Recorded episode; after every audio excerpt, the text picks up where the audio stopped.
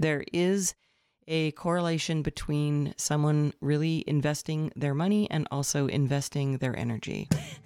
Welcome to the Soul Sourced Podcast, unconventional business advice for the highly creative, secretly sensitive, and wildly ambitious entrepreneur. I'm your host, Christine Kane. Let's do this.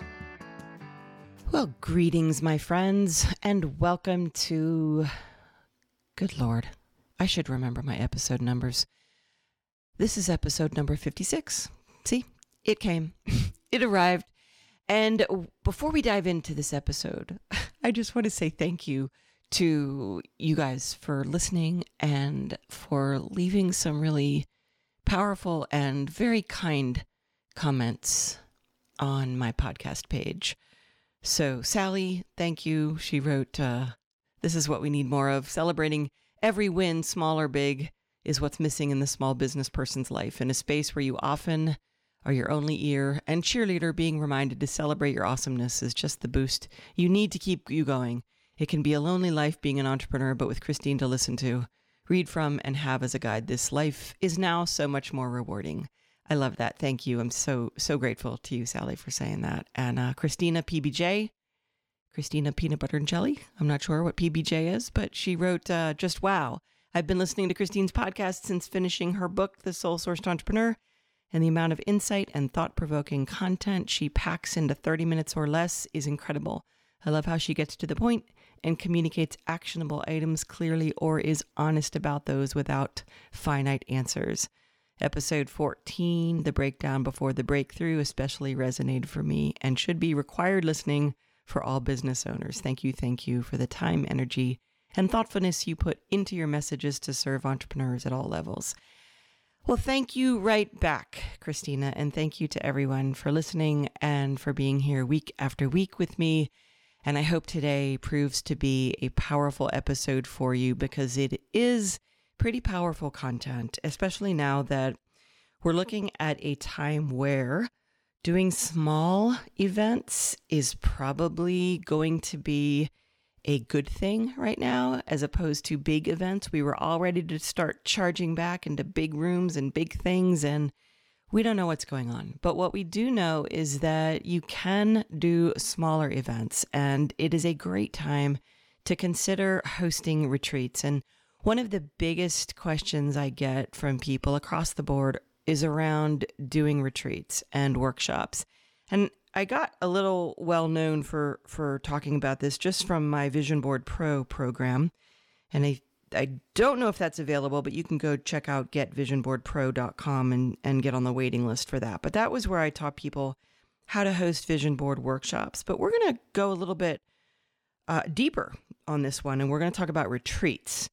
And I got started with this part of my business world with retreats, meaning I was a songwriter, and after working with a coach for several years and watching my own songwriting career start to grow, just by virtue of the fact that I was working with him both on mindset and on music business and on marketing and on the things I call, you know, managing your energy, managing your power, it just was a game changer for me. And when people started asking me backstage, after shows, when I was signing C Ds, how can I do what you do? And they weren't musicians. They were people who had their own businesses or wanted to follow their dreams or were in dead-end jobs. They started asking me this. And when that happened, I just didn't didn't realize I was kind of starting coaching then, but I was. I would say, hold on, let me finish my signing here. And let's go backstage, and while I pack up, I will listen to you and guide you the best I can. And that was kind of how it began. And then I I just decided I wanted to do something completely different, because I'm a ten quick start on the Colbys, and that's what we do. And I started hosting these retreats. I just, I put one out there. The first one I did was at a place out in um, Maggie Valley. It was John Denver's old farm. He owned the property. It was a beautiful spot in the mountains, turned into a retreat center. And I put the word out there on my mailing list, and I had my first retreat. I did not know what the hell I was doing. And I did the best I could, and people liked it so much. And I taught vision boards at that. And it was before vision boards were a thing. And I remember people were very cynical, and they were looking at me like, really? Poster and paste and magazines? This is what you want us to do? And I remember coming out um, at one point into the main room at like three in the morning, and people were all still there doing their vision boards. And it was very cool. And the retreat was a big success, and it was three days long. And that led to another one, and it led to another one. And it turned into something where, gosh, the last five or six years of my music career, I was hosting five of these a year. And that's kind of what evolved into me doing an online program and getting clients. And it built a lot of trust with my clients. And so today I wanted to give you guys ten tips. I believe it's ten tips. Knowing me, it could turn into more, um, um, around hosting a your own retreat, and the kinds of things to look out for and the kind of things I have learned. But I do think that in spite of the fact that everybody is doing Zoom and we're all socially distanced and nobody sees each other anymore and people are hesitant to do events, I still think the retreats are an amazing way to not only serve people, but also to build trust with people and build the connections and relationships with people that lead to a loyal following and possibly getting clients. And I will say this is sort of what started it all for me. And retreats are a, a really big deal. When people get into a sacred space with other people and they can show their hearts and souls and be authentic and feel connected, it's a game changer for a lot of people. And so I had, let's see, I hosted the retreats when I was a musician. That turned into doing mastermind retreats, client retreats, big events. And it gave me the foundation to be able to move into bigger events. So I'm going to start. And I'm going to start with some of my tips. And this is kind of the in the trenches files kind of a episode. It's not like uh, just your usual stuff that you hear. This is stuff that I I either did unconsciously doing well, or I learned along the way.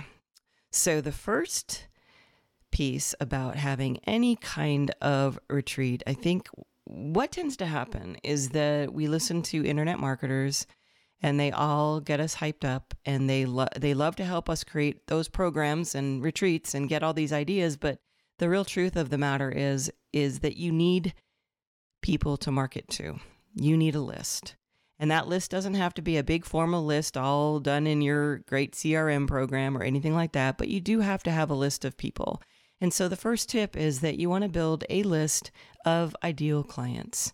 So like I said, it's one thing to have a great idea for this retreat, but it's a whole other thing to find people to come. That's the same thing with anything you create. The creating of it, the idea of it, is the fun part. The marketing, that's where things get a little hard. So you want to make sure you have a database. You want to have a list. It could be a list of people that you write down. The way I teach writing warm letters and getting your first clients is really using your own contact list of people that you already know and like and trust, and they know and like and trust you. But you want to know, key thing is, who is this retreat serving? Exactly who. And just one little hint there, please, please, please don't say women in transition, because everybody says women in transition, and I'm a marketer and I am a female and I have no idea what the hell that means. Like if you ask me, every one of us, woman, man, dog, cat, we are all in transition because that's the nature of life. So please try to get a little bit more specific than that. If they're in transition, are they getting divorced? Are they leaving their, you know, are kids leaving home? Are they leaving a job? What are they doing? And be really clear about that, because that's going to inform how you talk about the content of your retreat and why it matters to them. Tip number two is that I think every retreat should have a name. A lot of times people will just put, you know, I'm doing a retreat, I'm hosting a retreat. I think it's helpful for that ideal client to know that the retreat has a focus and there is a concept with it. And the first time I did one, I will, I will admit, it was called Women's Retreat, which was very exciting for everybody. But then I got a little more creative, and I I changed it because I was a songwriter. I changed it to the Great Big Dreams Retreat because my song Right Out of Nowhere has the line, "She's got a great big dream and a history of playing small," and I just anchored to the song lyric. And then after that, it became the Unstoppable Power of Intention Retreat because I was really focusing on vision boards and about creating your life, and that's where I, it landed. And people really liked that name, but there is, you know, there is a art to naming things, and it can be really fun to name things. And I know I did a podcast on writing a book title. It's not the same as naming things. Naming a retreat is a really different thing. It might not be the same name that you would give a book, but I would take some time to really consider, what is the name of this thing? Tip number three is to really consider how many people you want at your retreat. So this is a big thing because I've done retreats, you know, when I was doing my, my women's retreats, the women's retreat, I had, my first one was thirty-four people, which sounds like a small retreat, but it was a lot for my first retreat. And I then, they went anywhere from twenty-two to thirty-four, I think was the, was kind of my range. And I found a real comfort zone in the twenty-five area. And uh, I think every now and then they might have gone lower, but I think they were right around twenty to thirty people.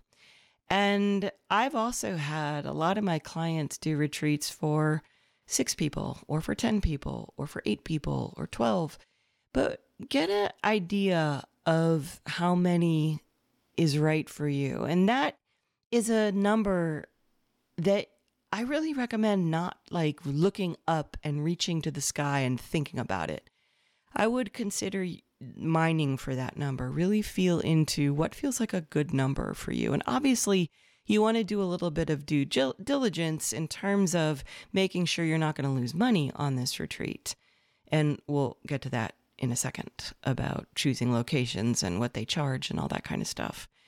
But the next tip I want to give you is to choose a time span for your retreat.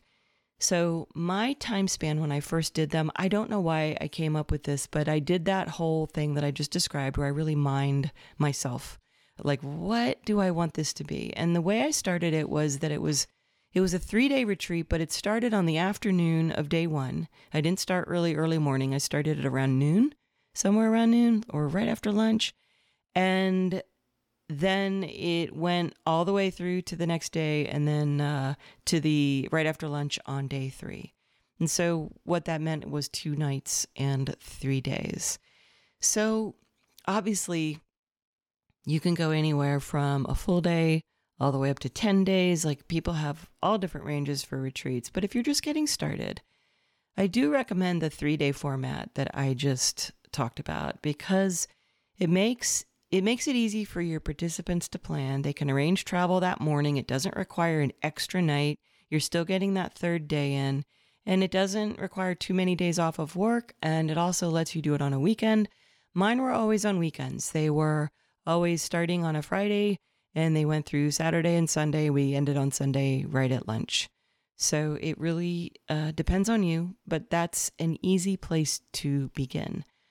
And the next tip is choosing a location for your retreat. Now, we want to make it easy on you, so I'm going to recommend that you choose a location in your area. Now, if you're a big traveler and you don't get daunted by making plans far away, then have at it. Go to the beach, go somewhere, you know, overseas, wherever. I mean, of course, right now, travel could be hard for some of your peeps, but I am all about your first few times just being easy on you. A lot of times we try to make these things so complex and our idea brains start rolling and we're like, oh, you know what would be even better than doing it close to me? Doing it in Greece. That's what would be better. And then we, we're off and running. And then before you know it, you're exhausted because you're booking flights to Greece and you don't even know where you're going to go in Greece. You know, just chill out, like just chill and make it really easy on yourself.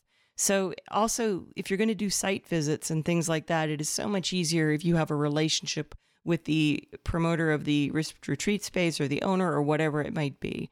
And you might also be able to not be wedded to the number of rooms you book and have to pay a fee if you don't book all those rooms and that kind of thing. Um, the best way to discover this is to do a Google search in your area for retreat centers, uh, and you probably will discover that there are a few small retreat places that provide a lot of options in terms of, you know, shared rooms, bunks, Um, single rooms and that kind of thing. And I will say that most retreat centers are not luxurious. And one of the challenges, and this is about back to that tip number one, who's your ideal client? If you are serving, you know, multiple seven-figure business owners, you are probably going to be staying at a nicer hotel with nicer options. When I first did my retreats, I was a musician. And some of the rooms were shared rooms. Some of them had, did have bunk beds, but it was also in the mountains on a gorgeous sixty-four acre plot of land, Bend of Ivy Lodge. It's amazing. And people loved it so much. And I set it up with massage therapists. I made it really beautiful spot, and we had yoga, and it was just, it was great. And I loved it. And for the most part, my people loved it. I'm sure some people didn't like sharing a room, or they didn't come because they realized that would have to be an option. But in the meantime, Google places near you. Keep it simple. I recommend places that offer both lodging and meal options, because there really is something undeniably special that happens to a group of people when they dine and sleep on that site, and they are free from the distractions of the external world that tends to plague them and stress them out.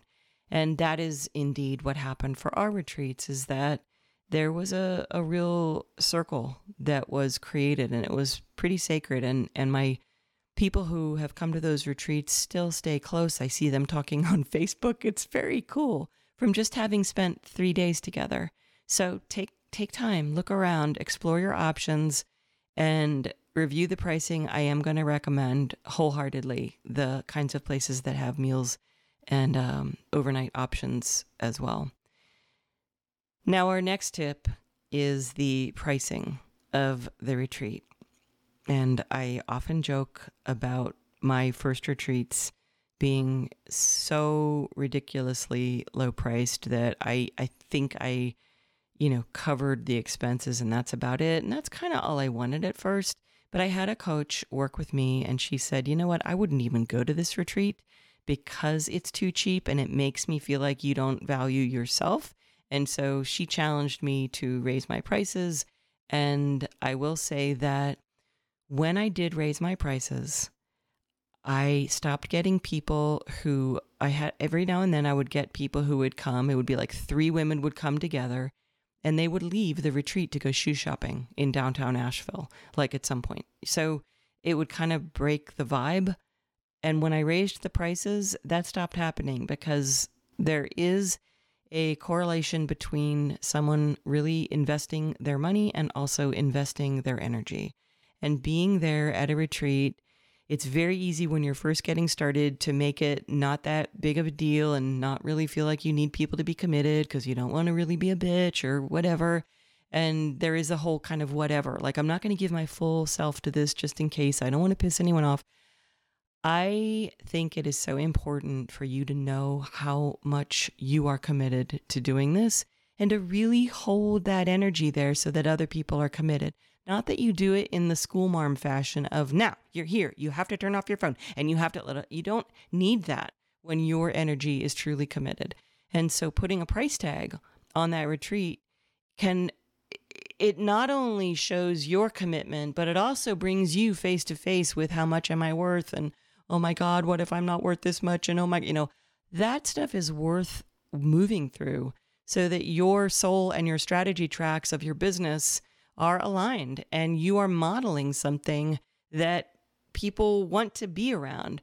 But if you kind of hedge and you're not really sure and you're not really committed and you don't really value yourself, that energy should really be worked through as you're doing this. Every time I do an event, every time I do anything, I use all of the little stuff that comes up and I look at it as, oh, this is here to be burned away. This is here to be moved through. This is not proving that I'm an idiot or that I shouldn't be doing this. It's actually coming up to be healed. And that's why pricing yourself is so important, because when you start to learn how to price yourself, you're also stepping into the relationship with you and money, the relationship with you and your value, your self-worth issues, and it actually makes you a stronger leader in the long run. So I'm going to encourage you to stretch yourself. I'm going to encourage you to crunch the numbers for the retreat center that you find and make sure that you're making a profit. Maybe on your first one or first two, you can get a little lower profit, but you don't want to be losing money and you don't want to be stressed out. And that's why I don't have an exact number for how much it should be. But for most people, the first number you come up with, I think you should at least double, maybe triple. That's going to be my guideline. But I don't know you, and I'm not sitting and talking with you, and I don't know the nature of your retreat. But typically, most people I work with need to price themselves a little bit higher. With that said, that brings us to our next tip, and that is to really take some time to outline the content of the retreat itself. And this one, I remember, was very stressful for me at first, especially. And then when I started doing events, it was the same thing. Like, oh my God, there's so much to teach, and where do I start? And I I had to sit there and really lay out what was going to be the flow of each day. Why would I start with this? And I always started with intention. And I used a lot of what I learned in coaching. So day one was always around intention. Day two was always around elimination. And I started teaching the Enneagram, yes, way back, way back in uh, early two thousands when I was doing these. I started teaching Enneagram. And that was a part of um, something I called eliminating old patterns and, and doing that through being aware of yourself. And then on the last day, we focused on um, attention. And that if you've done my Uplevel Your Life program, you know that's the first three steps of Uplevel Your Life, and that is how I built that. I started with the retreat format and then continued my trainings in mindset and life coaching areas to add on the other steps that became Uplevel Your Life. But the key thing about any content that you teach, about any retreat or event that you do, is do not overteach. And a lot of you have heard me say, do not fire hose people. It is probably something that is over said and overdone a bit, but less is more.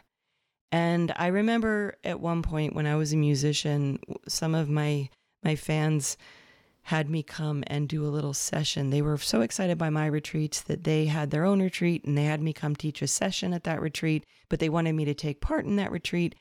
And I swear to you, it was like three days of being dragged by a speedboat and just trying to not take in too much water, because we were doing meditations, we were doing labyrinth, we were doing vision boards. It was like like you had this activities planner with a whistle and we were running around. And I remember at one point doing the labyrinth, like, I don't think I'm supposed to be panting while I'm doing the labyrinth. So this means you need a lot of pausing and a lot of space. Because one of the great things about retreats is that it's not all on you. A lot of the growth that happens in any retreat and in any group situation is because of the conversation. It is because of the connection. And in every mastermind I have been in, and in every mastermind I have led, it is just as much about the conversations among the people there as it is about the teaching that I deliver. And a lot of us, especially if we're scared to charge money for the first time, we think we have to teach and teach and teach and teach and teach and teach and teach and teach.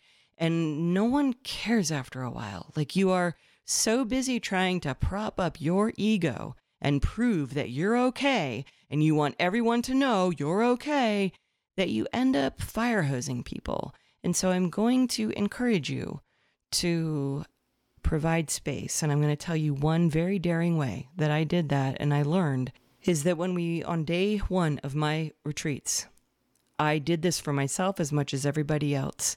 I made everybody put their phones away And I, this was before phones were such a huge addiction. I didn't make them. I encouraged them. Let's put it that way. And then b- before we even introduced ourselves, before we even formed a circle, I said, we are going to, everyone's going to go off and we're going to spend, I think I did ninety minutes of silence. And I, I gave context for it. I didn't just, you know, act like some kind of, you know, military leader and send them out into the woods. I gave them the option of going back to bed and taking a nap. I gave them the option of walking through the woods. There were paths all over the retreat space. But I I will tell you that as somebody who has gone through that, that you know, need to fire hose people with all the content I could deliver, that was a real service to me because it made my little ego shut the hell up and it made me be silent while people were arriving at my retreat. And it gave them a chance to access something deeper and also them to face the fear of themselves, like their own fear of being silent. And it was a big deal for a lot of people. I didn't realize what a big deal it would be, but giving them that space made them come back to the circle when we started and they were just a little bit more raw. And that's a good thing when you're leading a retreat. And so that's that's how I started it. But I ended up putting quite a bit of space and conversation time and walking time and silence in the retreats amidst the teaching that I did as well. And the work, the, like we did a lot of different tools and that kind of thing, something I've continued to do. But yeah, that's, it's a, it's a big thing. And I think resisting the urge to overteach is a big one. The next tip, which I think we were at number eight, this is it. And this is a big one because I always say, I don't say it, this, this is something I've heard other people say and a lot of people say it. What is the very best invention ever? And that answer would be the deadline, because without the deadline, there would be no other inventions, especially if we quick starts have our way. So all of this is to say that tip number eight is to commit to a date for your retreat. And this is the most important step because once you have a date, you're all in, you know, it's happening. You're going to go for it. And I know, I remember I hated committing to dates because then all the little voices come up like, what if no one comes? Oh my God. And I used to wait to the very last minute. And uh, I had a wonderful woman named Nelda, who was my helper. She volunteered to help me because she loved coming to the retreats. And there was one point where Nelda said to me, I, I was all worried because I was like, no one's signing up. And she said, well, Christine, have you ever tried thinking about like maybe offering the retreat more than a month out? Because I was such a quick start that I'd be like, we're doing it in January and it would be December. And so I started to book them three months in advance and I had to grow up. You know, I had to get out of my little, my way of doing things. But I would say commit to a date and I would give, give yourself like five months ahead of time. If you want to really just light a fire under your ass and go for it, then do it three months ahead of time. Asheville has grown to the extent that I couldn't do what I did in the early two thousands now. I, I, there was just so many more spaces and options available because it wasn't the crowded destination town that it is now. And so I, I had a lot of luxury in that I could call up my friends at Bend of Ivy and say, hey, I'm thinking to do a retreat in three months. And they had the dates, you know, it wasn't booked out like it is now. So I get it. It's scary to put a date on it, but that commitment is sort of the no turning back. And you're telling people, here's when it is, and you put it out there. I think the next tip I would say is just reiterating the whole idea of keeping everything simple for yourself. So a lot of times um, people hear, or they've come to my events, which now I've been doing them for what, twenty years now, because I think my first retreat was in two thousand one or two thousand two. And I, you know, I've grown this, I've, I've learned and I've grown and I did, you know, I was up to five retreats a year and then I started doing events. So you want to keep it very, very simple. And that's more for your own energy because above all else, if you're leading a retreat, your energy is more important than anything else because you are holding space for other people to come and learn and grow. And if you spend that time and you're up in your head and you're obsessed with what they think of you and you're obsessed with your content and you're flipping through all kinds of pages, then you're not really bringing your presence to the people who have paid you money to come be with you. I would rather you not be fully prepared with all of your content and have you be one hundred percent present, because that is ultimately the highest level of service we can bring to any group of people, especially at a time when everybody is distracted. And I, I think it's really worth you at one, like some point, let's say a week before, three days before the retreat, letting go and knowing you're as prepared as you're ever going to be. Because the last tip I'm going to share with you is that everything changes when people are in the room. You may have the very best content. You may have tools out the yang. You may have the lineup of lineups and everything perfect. And then everyone gets in the room and your intuition looks at that whole room and says, oh shit, this is totally different. And you have to follow that intuition. You follow the energy of the room, which is why it's so important for your energy to be in tune and intact. And sometimes if something needs to go out the door, then it needs to go out the door, and you can revisit it at your next retreat. But that's the key thing, is really understanding that there is something deeper. There is an X factor that once people get in the room, and it is better to prepare for that by being present and relaxed and setting a clear intention for the retreat than it is to say, I've got to have slides and content and tools and everything, and we're going to run around. And that's that's the big thing. And that's where space comes in. That's where stillness comes in. And I know the big question is, is, oh my God, if I give them stillness, are they going to think I'm shirking my duties as a host and not doing enough? And I promise you they will not, especially if you are fully, fully present to that retreat. So those are my tips for hosting a retreat. I have had so many people request that I do like a program about retreats, but that is going to get you started. I do not have a program about retreats. I simply have the Vision Board Pro, which is teaches you how to host vision board workshops, which is uh, probably one of the best programs I've ever created. I love it, and it's helped so many people with their workshops and their retreats as well. But it, it's uh, I think there's only a waiting list for it right now. But in the meantime, all I want to do right now is thank you for listening. And if you do listen to this podcast regularly, I would love, love it if you would go leave a five-star review at Apple and leave a blurb, leave your thoughts, anything that gets other people into our community here of soul-sourced businesses and soul-sourced entrepreneurs. And hey, you guys, I will see you next week. Thanks for listening. She got a great big dream and a history of playing small. And everybody seems to think she'll be back before Christmas Day. Well, she hit that highway with every ounce of faith she could summon. When courage finally comes, you never see it coming. Right out of nowhere, you open your heart, and that changes everything. And you're going somewhere. And all you need to know is that you're free.